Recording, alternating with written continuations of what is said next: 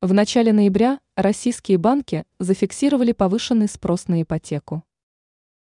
В Российской Федерации вокруг ипотечного кредитования к концу текущего года происходит что-то не совсем объяснимое.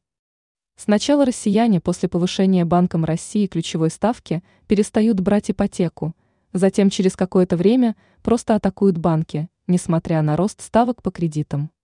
Как сообщается в канале Telegram РБК «Недвижимость», с конца октября спрос на ипотечные кредиты вырос почти на 15%.